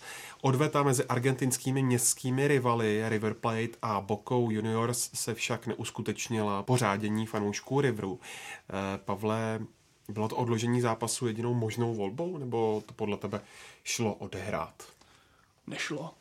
Já si myslím, že naprosto to nešlo odehrát a vůbec ta idea, že nebo ta idea, o které, která tam panovala, že by se to mohlo odehrát za nějaké čtyři hodiny, mi přišla naprosto šílená, že vezmete, že na vás zautočí fanoušci, prohodí vám kameny autobusem, eh, na, na Češ slzný policie tam použije slzný plyn a vy přijedete na stadion, kdy vám půlka týmu zvrací, dva hráči odjedou ze sklem v očích nebo pořezaní a vy byste měli nastoupit na stadion, kde nejsou vaši fanoušci, je tam nevím, teďka ne, nedokážu říct, kolik eh, ten eh, Monumental má kapacitu z hlavy, nevím. 66 tisíc, tak, takže tam stojí 70 tisíc eh, lidí, kteří by vás nejradši viděli mrtvých a před tímhle hrát.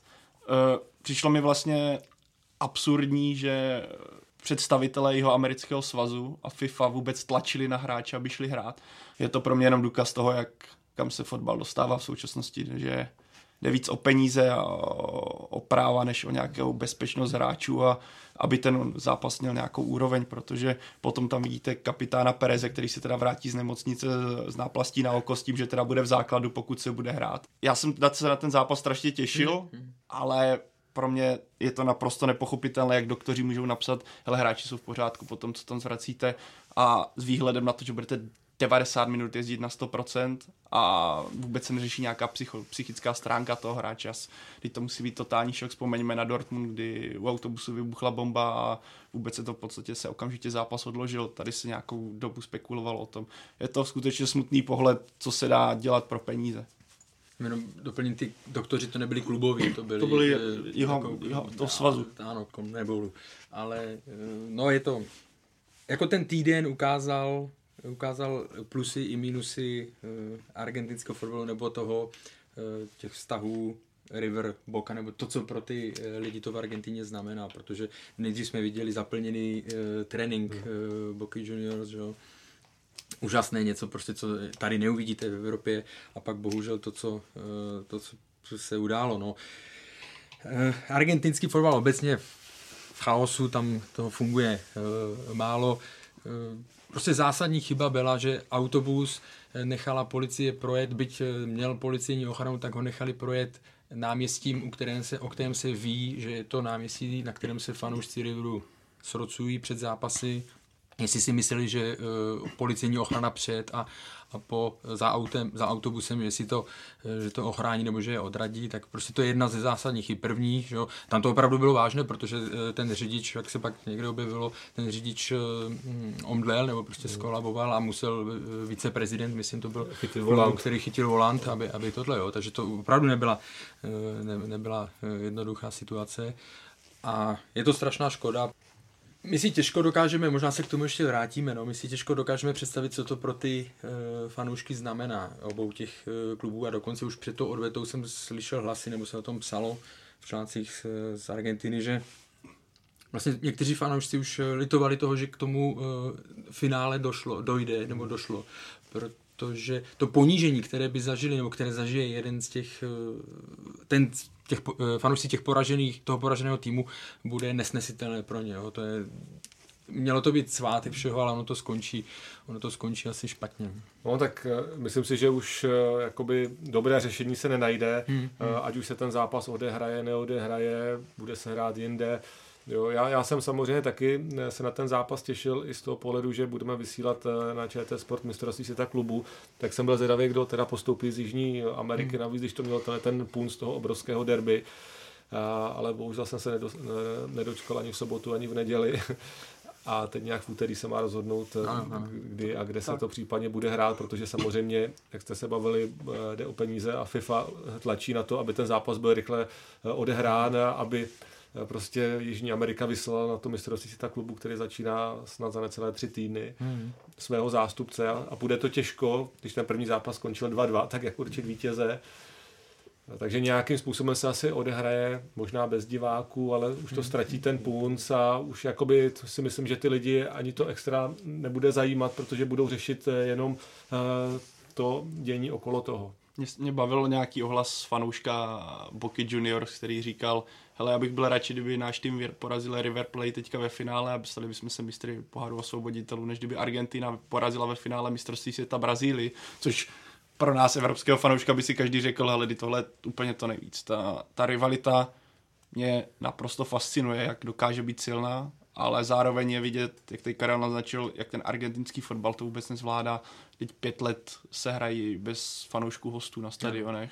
A spekuloval se pro tenhle zápas, že by to obnovili aspoň z nějakého pohledu atmosféry a sami kluby to zastavili, protože ty problémy, co se těmhle derby vážou a ty neustále rvačky, to v Evropě už nezažíváme, takže to je takový návrat do nějaké hooligans období tady v Evropě. To je úplně přesně tak, to jsou 80. Eh, léta, řekněme z, z Anglie nebo tohle. Tam se i stávalo, to popisovali, že vlastně když v sobotu opouštěli ty fanoušci, eh, co měli lístky, eh, opouštěli stadion, no tak některé z nich napadli řekněme, nevím, jak to nazvat, rowdies, nebo prostě ty opravdu ty největší chuligáni napadli je a ukradli jim, sebrali jim ty vstupenky, že jo, protože i vlastně mezi sebou, vlastní fanoušci, jo, takže tam ta situace není jednoduchá vůbec nic, ale to už je na takový spíš sociologický nějaký text nebo zamyšlení, eh, to odpovídá samozřejmě nějaké situaci eh, v Argentině jako takové.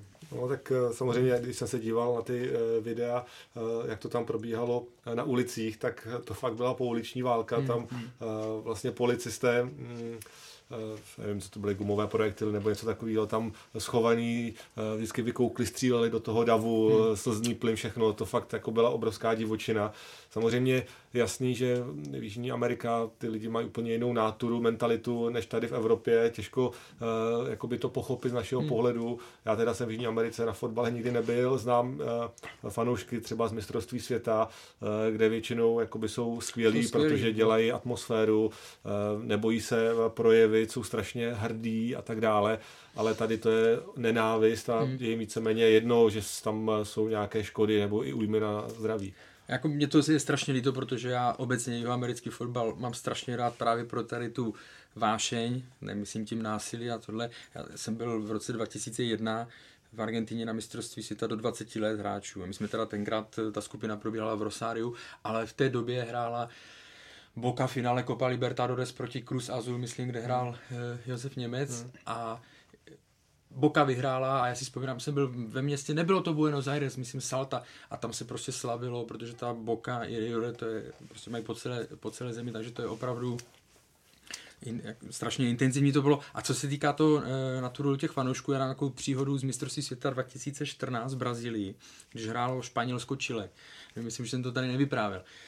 Tak my jsme seděli v tiskovém středisku a samozřejmě před vstupem do tiskáče jsou taky rámy, taky vás tam prohlédnou, ale řekněme, že ta kontrola je tam nejslabší eh, v porovnání s eh, normálními eh, vstupy na, stadion.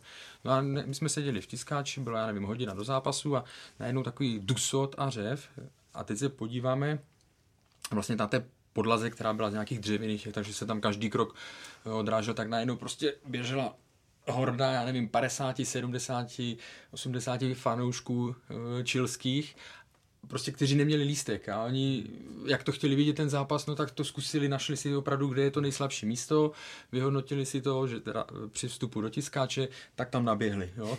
No a teď prostě za nima samozřejmě e, bezpečnostní e, složky, policie a tak dále. Teď došlo k tomu, že oni je tam z jedné strany je tam byly dveře nebo něco, z druhé strany je ucpala policie a ten úzký, kor, ten úzký koridor, který tam zůstal, tak oni se tam začali mačkat, takže začali padat stěny provizorní, začaly padat televize, všichni si to tam natáčeli a tak dále, postupně odváděli. Ale jenom tím chci říct, že to už jsou věci, na které my už nejsme eh, z Evropy zvyklí. Bylo to někde v 80. letech, eh, na začátku 90. v Anglii, ale tam si to, tam si to uchová. Pro ně ten fotbal je prostě eh, všechno.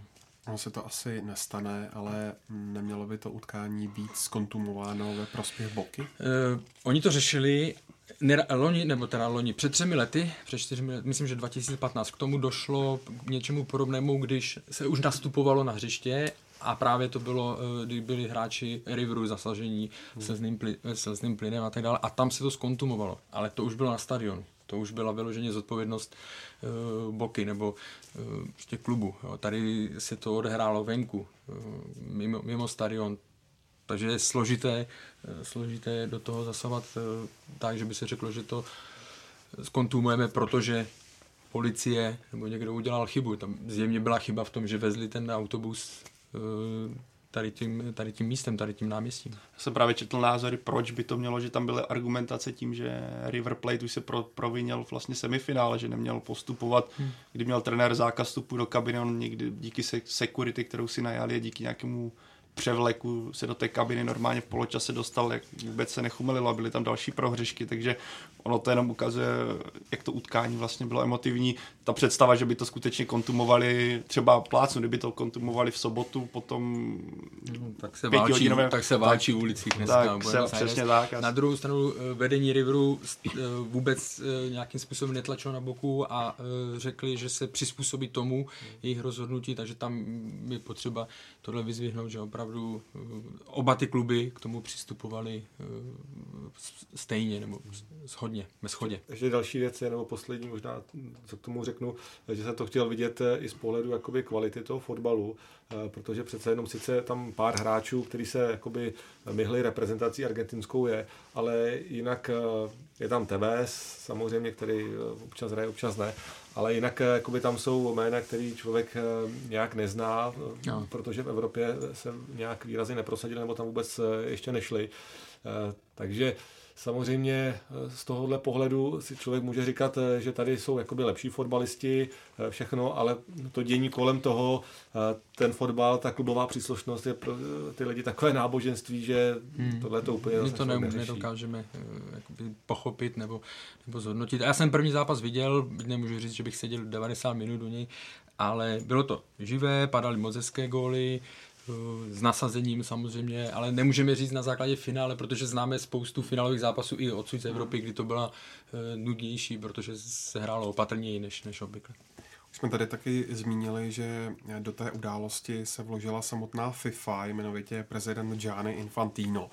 Neukazuje se, Pavle, pomalinku, že dříve oblíbený funkcionář, od něhož si někteří slibovali výrazné zlepšení v Mezinárodní fotbalové federaci, je podstatě stejný jako jeho předchůdce, Sepp Blatter? Tak pro mě už osobně je, možná je vidět, kam oni se snaží fotbal posunout. Respektive je vidět na základě, čeho on byl zvolený, tedy na základě toho, že získá hlasy od těch menších uh, svazů, získá od těch menších organizací a i z toho důvodu on tlačí na to, aby mistrovství světa už v Kataru bylo najednou rozšířené, aby tam mohlo být víc týmů.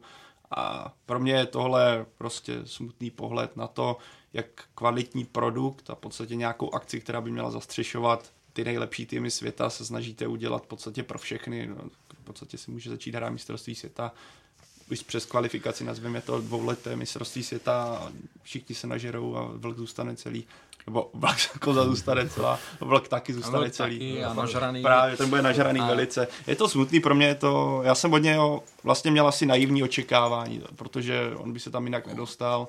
A to, jak to, v podstatě je to jenom navázání na Blatra, asi nevěřím tomu, že by tam se dostal někdo, kdo by mohl dosáhnout nějaké revoluce. On, já nevím, jestli se tam dělo ještě takové neuvěřitelné eh, podvody a krádeže, jako to si myslím, že už eh, ne, nebo snad doufám, že ne, že se to podařilo nějakým způsobem zminimalizovat. Na druhou stranu je vidět, že on teda pro něj jednoznačně na prvním, na druhém a na třetím místě jsou peníze protože on dělá všechno. Oni, FIFA může vydělávat peníze na svůj, na svůj nebo sama na sebe mistrovství světa a on teď hledá co nejvíc akcí, kde ještě to podojit, jo, protože samozřejmě UEFA má ligu mistrů, má, má euro a tak dále, takže on se snaží vymýšlet co nejvíc soutěží, snaží se rozšířit už pro Katar, on si začal hrát dokonce na mírotvorce, jo, že, že právě, že kdyby se odehrálo už těch víc účastníků, kdyby bylo v Kataru, takže by se to mohlo. Některé zápasy, protože Katar má samozřejmě omezenou eh, rozlohu a mm. kapacitu, že by se to mohlo hrát eh, v jiných eh, státech Perského, Perského zálivu. A víme, jaký je vztah ostatních těch sousedních zemí vůči Kataru. Jo. To znamená, začal úplně, dostal se úplně do jiných sfér a, a je samozřejmě kritizován, ale říkám, co základní, co je jeho, prostě jede vyloženě peníze, peníze, peníze. Já vlastně asi nechci ani vědět, jak tady Karel začala, vlastně ani nechci vědět, co se tam všechno děje, protože už by to totálně zkazilo veškeré ideály fotbalové, které už jsou teďka dost narušené v tomhle směru. Na závěr se pojďme podívat do druhé nejvyšší soutěže, která má za sebou podzimní část. V čele druhé ligy jsou po podzimu České Budějovice. Jsou, Karle, zaslouženě půlmistrem? No, myslím si, že eh, řeknu to takhle jednoznačně, protože oni neměli žádné, eh, žádné větší výkyvy eh, směrem dopředu, ofenzivní fotbal, nebo respektive nejvíc gólů dali určitě. Jim se podařilo do, dozadu taky fungovali velmi dobře. Oni vlastně se jim podařilo to, že 15 zápasů odehrála obrana čtveřice ve stejném složení. Až teď e, chyběl Jiří Kladrubský, mimochodem asi jeden z nejlepších hráčů té podzimní, e, podzimní části. Na tři góly, devět asistencí na, na krajního obránce. Vynikající, vynikající číslo. E, u Českých Budějovic bude záležet na tom, jak se k tomu, jak se jim vydaří jaro, protože podzim měli dobrý i v minulé sezóně, i v předminulé a jaro vždycky to byla tragédie. Myslím si, že teď i z těch zpráv, eh, které chodí, že jsou lépe připraveni na případný, eh, na případný návrat. V těch předchozích sezónách tam i finančně a tak dále to nebylo eh, asi na to, aby, aby se tam mohli vrátit. Teď je to údajně lepší, takže si myslím, že se jim i na jaře povede líp, ale mají to, mají to velmi dobře, si myslím, poskládané i se silnou, teď beru na poměry druhé ligy i se silnou lavičkou. Mm. To je pravda, že eh, Ivo Táborský vzal tu roli střídajícího hráče, dává dost gólů. Druhý nejlepší střelec, podle mě, nebo třetí nejlepší střelec Českých Budějovic. No a, a docela kauf byl i David Ledecký, nejlepší střelec eh, druhé ligy. Zrovna včera jsem se s někým bavil, jaké by to bylo, kdyby Budějovice přemluvili Davida Lafatu, aby šel hrát druhou ligu, protože si myslím, že pořád eh, David Lafata eh, je ve věku a ve formě, by se snad udržel takové, že eh, by prostě těm Budějovicem strašně pomohl. Ale i tak Budějovice taky si myslím, že po právu jsou na prvním místě, protože ty ostatní týmy, které tam měly bojovat, i Hlava, Hradec, Brno, těch výkyvů měli daleko více, i Hlava i ekonomické potíže. Aha, no na druhou stranu i podle toho nového systému je opravdu důležité být první, protože to je jediná jistota postupu. Hmm. Druhý a třetí tým bude hrát baráž a, a myslím si, že je to taková trošku pojistka pro manšafty z první ligy, jak se jakoby ještě zachrání. Na druhou stranu je to trošku i zatraktivnění, že tam prostě zase půjde v přímém hmm. souboji o něco, budou tam dva zápasy barážové ale zatím to vypadá, že ty Budějovice by zatím eh, přímým postupem mohli dokráčet eh, i na jaře. No. Jako jeho Čech eh, trošičku jakoby si přeju, aby zase tam ten prvoligový klub byl, protože tak je to nějaký, velké město, zaslouží no, si to, že jo, ale... ale bohužel souhlasím s tím, že v posledních letech tam byl problém s tím vůbec to mužstvo hmm, poskládat, hmm. aby bylo konkurenceschopné a myslím si, že aby postoupilo a hrálo v první lize, tak by určitě potřebovalo ještě daleko více zkvalitnit. Jo tam je podle mě i celkem dobrý mix se povedl, že tam je přesně Kladrubský, jsou tam, je tam Ivo Táborský, tedy zkušení hráči, ale není to prostě jenom postavené na zkušenosti, je tam spoustu mladých kluků, který můžou díky nim růst a je to podle mě znát i na té hře, že právě tady to je to podobné něco, co bylo v případě příbramy, že tam bylo nějaké jádro starých hráčů opředené nebo ob, obklopené mladými. A to je to... příklad Budějovic, které teďka díky tomu fungují. A to ještě odešel vlastně, eh, v létě odešel Pešek, eh, Pešek že jo, do, do Liberce odešel eh, Filip Hašek, jo, kteří to tam na, na jaře patřili k důležitějším hráčům, takže se s tím vypořádali, teď tam hraje Filip Havelka. Oni, oni Budějovice mají dlouhodobě problém přitáhnout nějaké zkušenější, protřelejší hmm. borce, Eh, ať už to se týče asi ekonomické stránky, tak jim nenabídnou takové eh, podmínky. Prostě ti hráči tam jakoby eh, nechodí. Ze Sparty jsou na nějaké fázi domluvení, že tam budou chodit mladší hmm. kluci a vlastně to jádro řekněme místních nebo dost hráčů z regionu a e, Budějovice, ale pokud by postoupili, tak by potřebovali tam nějaký dva, tři zkušený hmm, borce, hmm. kteří třeba nebudou svázaní s tím regionem, protože tam jakoby dost lidí působí v tom klubu hodně let, tak aby to prostě trošku jakoby pročísli. Teď je zrovna období honu, takže David Lafata asi ve formě je možná. No, myslím, že na dovolené, protože teď poslední kolo eh, Olešník, Olešník hrál bez něj, eh, hmm. protože byl na dovolené, ale už se asi vrátil, takže možná někde teď úřaduje v lese.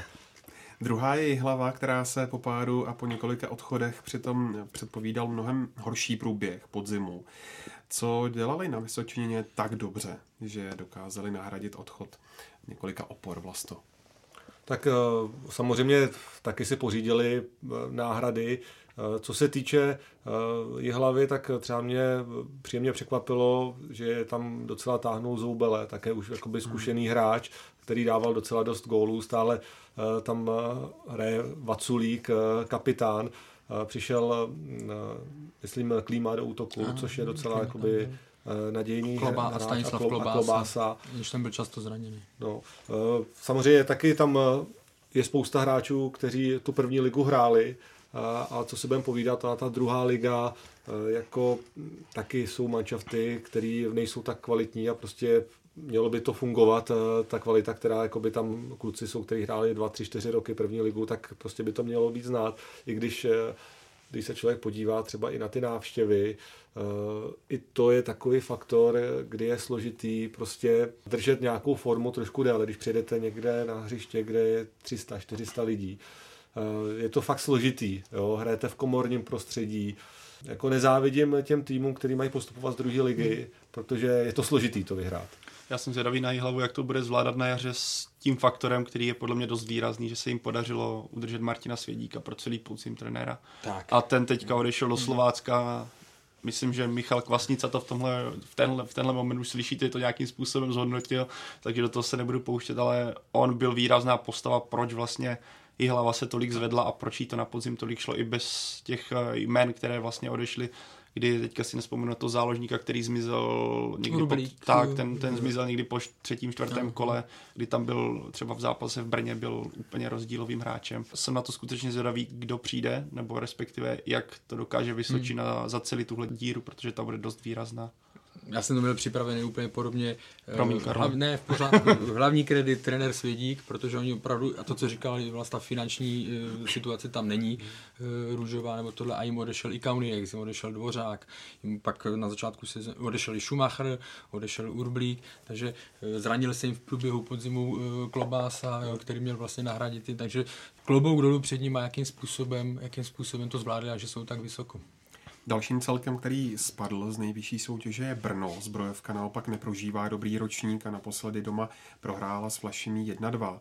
Kde hledat zásadní problém, Pavle? Proč, Pavle? Proč? Řekni mi proč. Ono, myslím, že už o Brnu jsme tady mluvili i v minulé sezóně, když ještě bylo prvoligové a o Brnu jsme už dlouho, ne, nebo vlastně o Brnu se už dlouho nemluví v pozitivním a myslím, obávám se toho, že se dlouho pozitivní mluvit ani nebude protože... A fotbala.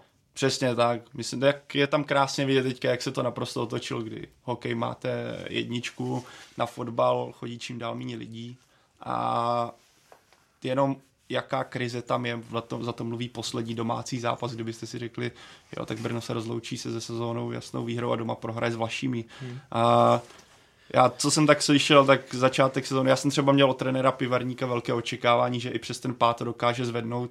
Ukázalo se, že on seděl sice na mladou zálohu, ale prostě to nefungovalo a slyšel jsem, že z klubu, že to vlastně mu to bylo nějakým způsobem, nechci říct jedno, ale že skončil trénink, hráči vyšli ze sprchy, on už byl v autě, jel si domů. A začal být tomhle, tam je jistý problém. Trenér Schuster je kovaný Brňák, nějakým způsobem to zvedl, ale že bychom se bavili o tom, že Brno se rozjelo do fantastické formy, to ne. Má jednu z nejhorších obran vůbec a kdyby se nepovedl v létě nákup Magery, tak teďka se hmm, obávám, hmm. že ten tým se to topí ještě daleko níže. A tam to faktor je, jak hraje Brno, ale tam jsou i věci okolo, kdo to vlastní, vlastně majitel Bartoněk se zvažuje, že Brno prodá nej, pro mě nejvtipnější nebo nejúsměvnější je, nikdy jsem o tom neslyšel, že on mluvil o tom, že prodá A tým, ale mládež, mládež by si nechal, což jsem vlastně asi nikdy neslyšel, že by někdo o něčem takovém uvažoval a nedokážu si představit z pozice zájemce o klub, že bych takový klub koupil. Je tam problém i v tom, kde vlastně mládež trénuje, že to se jezdí po různých venkovních hřištích okolo Brna, kde se trénuje. A tohle tak, to jsou takové ty dílky mozaiky, které do sebe zapadají a v Brně to dlouhodobě nefunguje a ten klub není dobře vedený a je to podle mě na hřišti znát a zatímco ten tým není zase tak špatný, ale nevěřím, může, může postoupit a mám takové obavy, že Brno se klidně v druhé lize může topit, jak tady vlast tam říkal, Buděj, nebo kluci říkali, Budějovice se trápí dlouho v druhé lize, tak tohle může nastat, nastat v Brně. No a já si myslím, že tam se zaspalo v Brně hlavně v létě, když budu věnovat se jenom téhle sezóně. Eh, když děláte, když se stoupíte do druhé ligy, tak, tak vy se stáváte automaticky nejatraktivnějším, to, co byl baník. Jo. A kamkoliv přijel baník, tak to prostě pro ty hráče byl zápas jejich kariér jo, a hráli na 110% a tak dále. A Brno není asi třeba tak atraktivní, ale je to prostě v tuhle chvíli nejatraktivnější soupeř pro, pro všechny. A když začnete hrát s mladou zálohou, s příliš eh, mladou zálohou na hrotu útoku vlastně taky má Brno, že jo, jenom uh, když neberu uh, Lukáše Mageru, který je trošku, to tak tam mají mládí, byť šikovné, no a prostě když, a tam nechytli, tam nechytli začátek, na to nebyli ty kluci, na to nejsou prostě připraveni na takovou válku, ta druhá liga je silovější mnohem než, než, než první, tak. takže tam si myslím, že tam to ujelo, a nakolik se to mělo podařit trenéru Šustrovi zvednout, nebo ne, nakolik to byl už jenom následek tady, tady, tady toho nepovedeného začátku, to už je těžké, těžké říct, ale na druhou ligu si musíte ten kádr poskládat jinak. Tak berme potaz Jan Polák. V první lize, to z jeho strany nebylo určitě dokonalé, je vidět, že on má už za sebou tu, prostě není to takový ten návrat, ale nevím, prostě, že hnedka záříte, už má prostě svůj věk, měl své zranění, ale to, jak se s ním v Brně vypořádali v uvozovkách v létě, kdy on odešel v podstatě úplně v zapomnění do Prostějova, a zrovna tohle je hráč, který podle mě, jak tady naznačuje Karel, v té druhé lize mohl ukázat nebo mohl tomu týmu předat nějaké ty zkušenosti, i když první lize třeba tolik nestíhal, tak teďka v té záloze podle mě chybí nějaká ta výrazná osoba, která by to tam táhala. To, jako líbí se mi sázka na mládí obecně, ale ta druhá liga je v tom strašně specifická, pokud se neobklopíte solidním, solidní zkušeností, která vás potáhne, tak je to problém a ty opory, které tam jsou nebo měly by být, když opomenu Mageru, tak třeba v defenzivě uh, Petr Pavlík určitě nezáří tak, jak třeba měl povedené zápasy v první lize. A hmm. tohle, to jsou prostě na sebe nabaluje a když prohrajete v Třinci a pak prohrajete ve Vlašimi, tak jen to mluví o tom, že možná příští rok uvidíme v druhé lize brněnské derby a v to tajně doufám. Poprvé v historii hmm. podle mě českého fotbalu, hmm. nebo samostatné České republiky mohlo být první brněnské derby. Sice druholigové, ale třeba to. No je pravda, že Brno druhý, druhé největší město u nás, ten potenciál je tam obrovský, ale teď se opravdu ten fotbal tam uh, topí uh, v bahně. Já si vzpomínám na začátku sezóny, kdy opravdu měli strašný start, tak mi přišel jeden mail od jednoho skladního fanouška z fanklubu Zbrojováci a napsal mi, Eh, dobrý den, pane Vlášku, vím, že jste nekomentoval včerejší zápas, tak jsem si samozřejmě myslel, že tam bude nějaká výtka, že člověk něco řekne špatně. Vím, že to dělal kolega, ale jenom vás chci poprosit, kdo vybírá zápasy druhé ligy, nedávejte už Brno. My nechceme, aby tu katastrofu zbrojovky viděla celá republika, protože je to hrozný. Jo, a to bylo, myslím, ještě za pivárníka a sám říkal, jakože eh, eh, Eh, dojde na má slova, trenér Pivarník eh, není ten pravý pro klub, a to ještě říkám jakoby hodně eufeministicky, spíš tam jakoby říkal, že to tam trošku rozrývá, ale člověk úplně nezná ty detaily, takže to nemůže potvrdit, jenom, že prostě už od fanoušku, od začátku sezóny tam jako byla averze vůči vedení, skepce, vůči hmm. trenérovi, no a samozřejmě i to se promítá na ten jakoby hráčský projev a ty výsledky se potom trošku zvedly, ale teď zase to eh, kleslo. Ten závěr to zase to je pokazil, jako, no. přesně jak říkáš, on to bylo, ale tam je vidět, že to není takový ten výstřel, je to taková jako, ten kádr prostě na to svým způsobem má, ale není zase tak dobrý a jak, jestli ti psal fanoušek po prvních pěti zápasech, já jsem viděl z prvních čtyř, tři a stotožňoval bych se s ním, to byla naprosta katastrofa, když jsem viděl tehdy zápas Brna s hlavou doma v Brně, když jsem se byl podívat tak, to, nula, tak eh, ne, oni tam právě tam dával, myslím, Urblík gól a možná to skončilo dokonce 0-3 nebo no, něco takového. myslím, že to byla vysoká 3-0. No 3-0, tak, tak to bylo něco strašného vlastně. A já jsem zvědavý, jak se, tam by bylo potřeba skutečně, aby nastalo něco jak v baníku, aby přišel někdo jako pan Brabec, který s obrovským entuziasmem do toho týmu dokáže nainvestovat velké peníze. To tam teďka není a potře- Brno by potřebovalo podobný impuls, jak nastal v případě hokejové komety, kdy přišel eh, Libor Zábranský a udělal z toho týmu na jednou jedničku v České republice a po, pobláznil tu fanouškovskou základnu, která tam v Brně je, ale bohužel, bohužel jde za úspěchem, nepřidává tomu ani ten stadion, který je podle mě strašný naprosto. A tak to vypadá. Ale mám skutečně obavy o to, že brněnský fotbal bude dlouho, dlouho ležet u ledu. No tak vlastně ještě doplním něco podobného, je třeba i Hradec Králové, který má jakoby podobné problémy, co se týče infra- infrastruktury, uh, co se týče vztahu fanoušci, vedení a dlouho prostě zůstává uh, ve druhé lize, ten potenciál uh, té spádové oblasti a všeho je velký a teď eh, Pardubice, řekněme, menší klub, který si to eh, tam hraje tak jakoby skoro poloamatérsky, protože spousta těch eh, manšaftů ve druhé lize, někdo to řekne na rovinu, jako třeba Chrudim, že tam jsou prostě kluci, co chodí do práce a někteří, některé tyhle ty jakoby menší druholigové kluby, které sice jakoby oficiálně tam mají profíky, ale přitom jakoby, to je taky tak jakoby na půl ambice na postu víceméně nemají, ani nemůžou, protože nemají stadion, tak eh, nakonec v té tabulce z toho vychází srovnatelně nebo někdy ještě lépe. No, porovnání Brno Hradec jenom stručně k tomu řeknu, zatím u toho Brna nevíme, jestli už se to zastaví, ten pád, nebo ne, tak u Hradce už mám pocit, že už se to odrazilo hmm. a že už se to pozvolna. No, akorát ta eh, neverending story se stadionem. Stadionem, ale tak už to se si můžou plásnout i v Brně neverending ale story. tam už se to, na tom pracuje, že jo? Takže si myslím, že a co i vím, tak mají takový výhled že před sezónou si nedali výhled okamžitého návratu, eh, ale právě aby to ty základy by, aby udělali pevnější tak, že pokud postoupí, tak aby to zase nebyla jenom jednoroční eh, epizoda, ale aby z toho vytvořili stabilnější klub. Abychom nekončili úplně depresivně, tak eh, vy už, Karle, pomalu lífrujete vánoční číslo, dále se to tak nazvat, už je v tiskárně. Klubu, na pulty, tak jenom tak vypíchni, co nabídnout.